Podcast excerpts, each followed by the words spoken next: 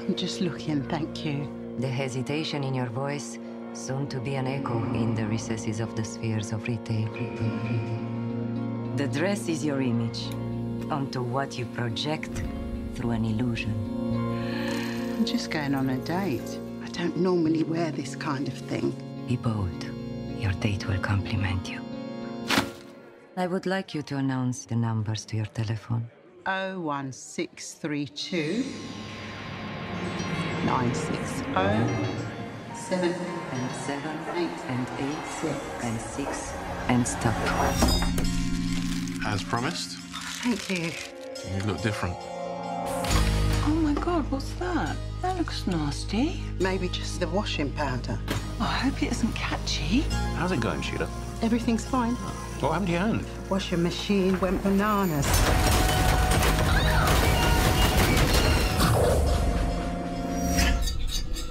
You who wear me will know me.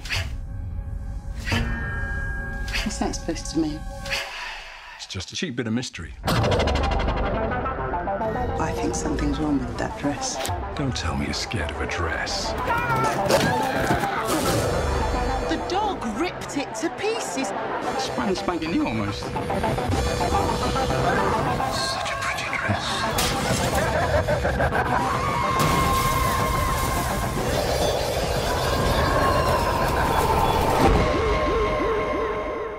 Anything nice in the sales? Just a dress. My name's Tom Jennings, and this is the 24 Frames cast. And this will be um, a very short episode today. I'm only going to be talking about one film. Um, I've decided to try and get on a schedule of putting more episodes out, and rather than kind of just waiting kind of month after month, as it were, I'm going to just try and kind of record more often. Um, there's definitely a few longer format episodes in the pipeline, which should be around soon. And of course, the Masters of Cinema cast is back. You can find us on mastercinemacast.blogspot.com. Um, before I get into the film, I'm going to be talking about a quick um, bit of housekeeping. Um, a road movie I made um, about, well, not so much a road movie, a travelogue film I made about America. Um, I'll be posting that on Twitter soon and on the blog at 24framescast.blogspot.com. The competition to win a copy, a Blu-ray copy of The Snake Pit is still open. All you have to do is write a review of the show somewhere, normally probably on iTunes would be helpful to me. Send me a link when you've done it, and I will uh, forward you a copy of that Blu-ray on. So with that all out the way, I'm going to be talking about Peter Strickland's In Fabric. There is a moment in Peter Strickland's new film In Fabric where a mother, recently separated and sexually frustrated, watches through a keyhole as her son performs oral sex on his girlfriend. One might expect her to recoil in horror, to blush, to elicit any sense of embarrassment that she has witnessed such a private and intimate moment. Instead, she moves away, her face resigned to the fact that this will be another evening where it is she who is not being sexually fulfilled. Indeed, her reaction is one of jealousy, not one of being abashed. It appears to be done so matter of fact that you almost don't notice or digest what has actually occurred.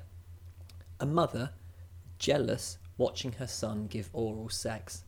Is it not a bit, well, incesty and wrong? Well, this is a Peter Strickland film, and it's what really I've come to expect from him. What should be shocking, what should make her recoil and disgust, is just another part of his unique cinematic worlds that he creates. This is the follow up to one of my favourite films of 2015, The Duke of Burgundy, and Strickland has carved out an interesting niche as a filmmaker. His work seems to fit between genres. Just when you think you are going full Italian Dario Argento horror, he will suddenly change direction, throwing in some bizarre absurdism a la David Lynch, and in the case of In Fabric, even ground you in a kind of Mike Leigh suburban domestic situation by revealing family tensions within a Thatcher era new build cul-de-sac. He seems to set his films in a past that is both familiar with its costumes, technology, art direction, yet he puts through a unique filter and turns time and location into a comic horror, heavily textured approximation of a world that we might think we recognise, yet is actually wholly different from a reality. In Fabric is definitely Strickland's most assured film to date. Apparently, it was influenced by his trip to department stores with his mother, and who wasn't put through that ordeal as a child, and also the simple image of a red dress floating in the air. The film takes place in Thames Valley upon Thames, where we join Sheila Woodchapel, played by Marianne Jean Baptiste, a single mother living with son Vince, and his girlfriend Gwen, played by Gwendoline Christie, is quite happy to do whatever she pleases in the house, including taking Sheila's clothes, spending hours in the bathroom, and making extremely loud noises when having sex with Vince. Sheila spends her time looking for through Lonely Hearts columns in the newspaper. Yes, this is very much pre Tinder, and having secured a date with the impressive sounding Adonis, takes herself off to the local department store, Dentley and Soper's, whereupon she comes into contact with Miss Luckmoore, played by Strickland regular Fatima Mohammed, who, along with other assistants, are dressed like Victorian witches, all overlooked by the creepy Mr. Lundy. Miss Luckmoore's sales pitch consists of sentences such as the hesitation in your voice, soon to be an echo in the spheres of retail, soon convinces Sheila to buy a red dress. Perhaps the dress is too small, Sheila remarks, but soon enough she is convinced to pick it up. This is no normal dress, however. It's possessed, it's evil, and years later ends up in the hands of wish- machine washer repairman Reg, played by Leo Bill, who's about to get married to Babs, played by Hayley Squires. Anyone who comes into contact with the dress appears to be put under its spell. What is it, and why does Mr. Lundy watch his sales associate sexually arousing a mannequin? And what the fuck is going on? In Fabric is a bizarre film. It's funny, it's absurd, and every time you think you're getting comfy with it, it turns and manages to shock and surprise you. Although, in truth, I never felt convinced by it in the same way I did the Duke of Burgundy. The first half of the film deals with Sheila, an immensely sympathetic character, a working mother separated, struggling to find love in the new and depressing world of being single. I first saw Baptiste in Mike Leigh's Secrets and Lies, a performance that did actually garner her an Oscar nod, and she is easily the best convinced and executed character in this film. Sheila buys that dress, it would seem, as it is for her a daring deviation from her normal safe space. It's a red dress. It might be too small, indicating possibly her body hang ups, or is she even too old for it? Can she still be sexy? We know that it's sex that she actually craves, and we know it is sexual contact that she craves. Just look at her bedroom with the empty bed being quite a clear metaphor. But make no mistake, you're in Strickland's film, and like directors such as Wes Anderson and Ari Aster, this is a filmmaker who creates very specific worlds that function in their own self contained ways. He knows how to shock us, and it's not the way perhaps we would normally come to expect. In the case of Duke of Burgundy, it was the ridiculous, a sub begging her dom to purchase a toilet so that she could be defecated upon. The serenity of the scene can't help but make you laugh, but it also make might make you recoil in horror at the thought of it. And then there's that moment of aforementioned voyeurism as Sheila becomes jealous of the sexual activity of her own son. And let's be honest, I've never seen anything like that in a film. And in someone else's hands, it might be Salò esque in its shock value. But here it goes by with barely a whimper. Sheila wants a shag, and why should Vince have all the fun? After all, doesn't she deserve it for putting a roof over both their heads? And for someone newly single, I love the idea of Sheila using Lonely Hearts as to find a new partner. It was in keeping with the analogue aesthetic of Strickland's films, and of course, this is because it's the pre digital age, but it's the process that requires a degree of trial and error. We see something similar in Berberian Sound Studio as sound engineer Gilderoy listens through his reels over and over again, trying to find the perfect sound mix. We see the reels he rewinds them, tinkers, and perfects. Sheila shows a similar dedication to the details, selecting possible dates, gently folding her picture and letters, hoping to find that romantic connection. Her motivation for purchasing the dress is obviously to try and make herself more attractive. And despite the grandiose name, her first encounter is with Adonis, a barely present boor who clearly has no interest in her. It's a bizarre scene, both amusing and also sad, and a good microcosm of the film's tonal shifts. Adonis is an idiot. His profile notes that he likes humour, and when, when pressed as to what kind of humour he likes, he simply notes things that make him laugh without even bothering to look up from his menu. Yet there is compassion in this scene. We can see how lonely Sheila is. Her attempts at making herself more appealing have not been noticed. That dress, that daring gauntlet that she has laid down in her pursuit of happiness, has done nothing to get her anything of the sort. It's why possibly I felt In Fabric was actually quite a cruel film. And let's be honest, horror rarely is nice and kind to its protagonists, but Strickland operates on the fringes of so many genres at once, so to even call it a horror seems slightly disingenuous. As a mystery rash appears on her breast, we know Sheila is in trouble, and the dress is beginning to exert its powers, from shaking the washing machine to making noises in a cupboard. You're sharply reminded that despite Sheila's domestic situation, there is evil afoot. As a horror, it isn't scary, and in reality, I think Strickland isn't out to have you hiding behind the sofa in terror. Indeed, the dress floating around kind of reminded the type of image that would scare me as a child it kind of reminded me of horror I would see in the likes of Doctor Who or a BBC or Channel 4 produced play, something like 1992's Ghostwatch, which put the 12 year old me in a coma through fear. And on the subject of fear, we do need to talk about the film's department store, Dentley and Soper.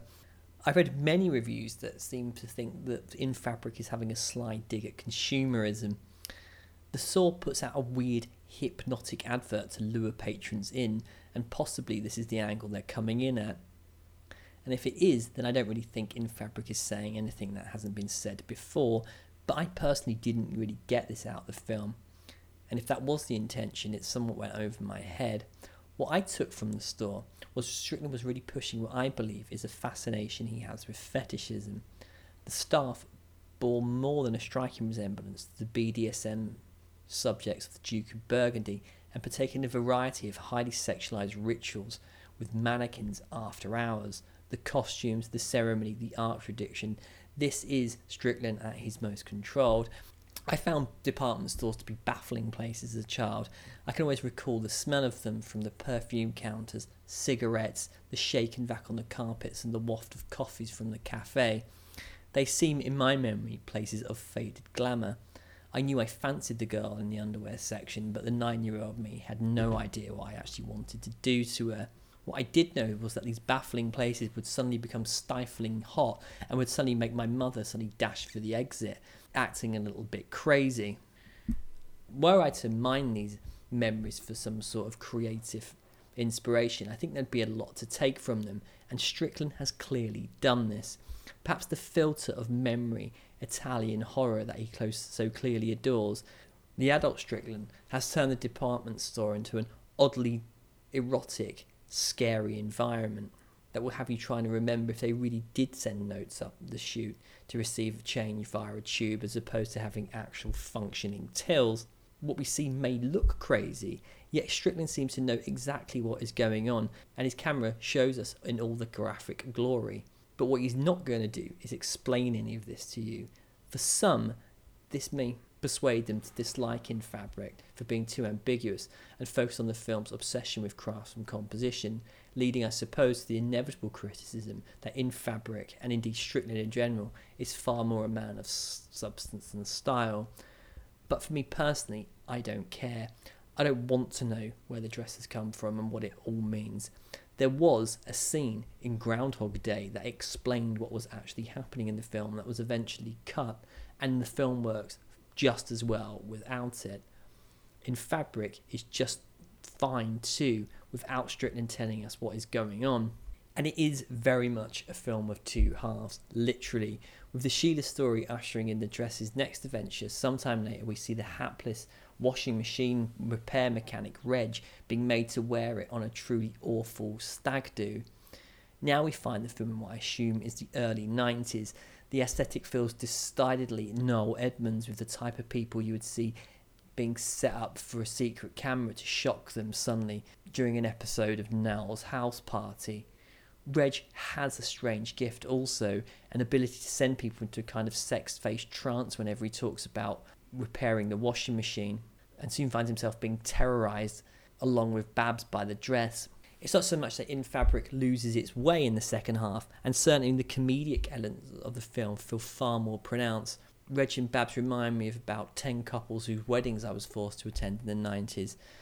And by that I mean strangely attractive worrying, marrying rather dopey husbands. The issue, moreover, is the second half made me wonder if, if In Fabric would have played better as an hour and a half film featuring Sheila, which does lead me to a mild confession. Strickland's films always feel far longer to me than they actually are, and a good example of this is Berberian Sound Studio. An hour and a half, it actually feels like two hours easily. And The Duke of Burgundy 2, and I say that is one of my favourite films of the past few years, did definitely feel like it was going on for far longer than it was. In Fabric is his longest film to date. During its second half, I felt that it could have actually finished 15 minutes earlier than it did. Yet I have to say, I did enjoy the film.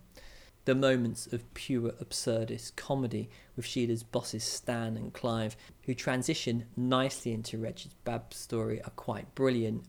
You're not sure if they're a couple or just a pair of Jobsworths, and the dialogue being a slight detachment from reality, yet just enough familiar enough with that awful corporate speak to remind us those types exist in a diluted fashion in every company you have ever worked for. It's also definitely his best looking film to date.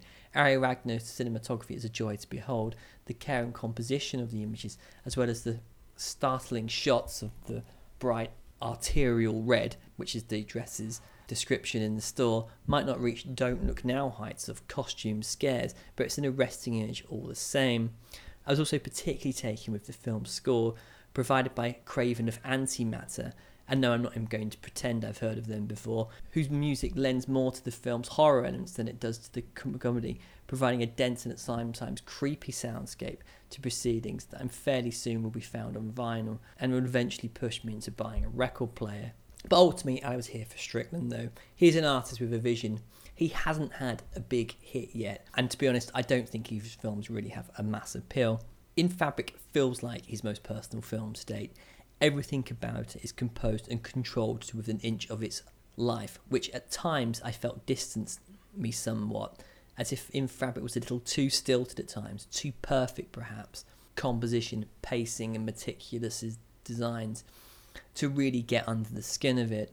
Perhaps I wanted an out and out horror or a comedy or an absurdist satire, one or the other possibly. As its tone shifted from one to the other, I did find myself a little detached from the overall experience, and I have to confess, possibly disinterested by the overall narrative arc of the film. But I feel like I was in safe hands, and the film presented a familiar world to me. Sheila answering the phone by saying her number actually made me laugh out loud. I recognised the film's nods to other genres and the fun it was having, and it felt like a legitimate cinematic experience. One thing is for sure I enjoy what Strickland is doing, and I may not have loved In Fabric, but I certainly cannot wait to see it again. Oh, so that's okay. So that's going to be this slightly short episode of the 24 Frames cast. I will be returning very shortly. Um, in the meantime, you can follow me on Twitter at 24 Frames cast. You can follow me on my blog at 24framescast.blogspot.com, and you can befriend me on Facebook. Um, and you can email me at 24framescast at gmail.com. Many thanks for listening, and I'll be in contact soon. Bye.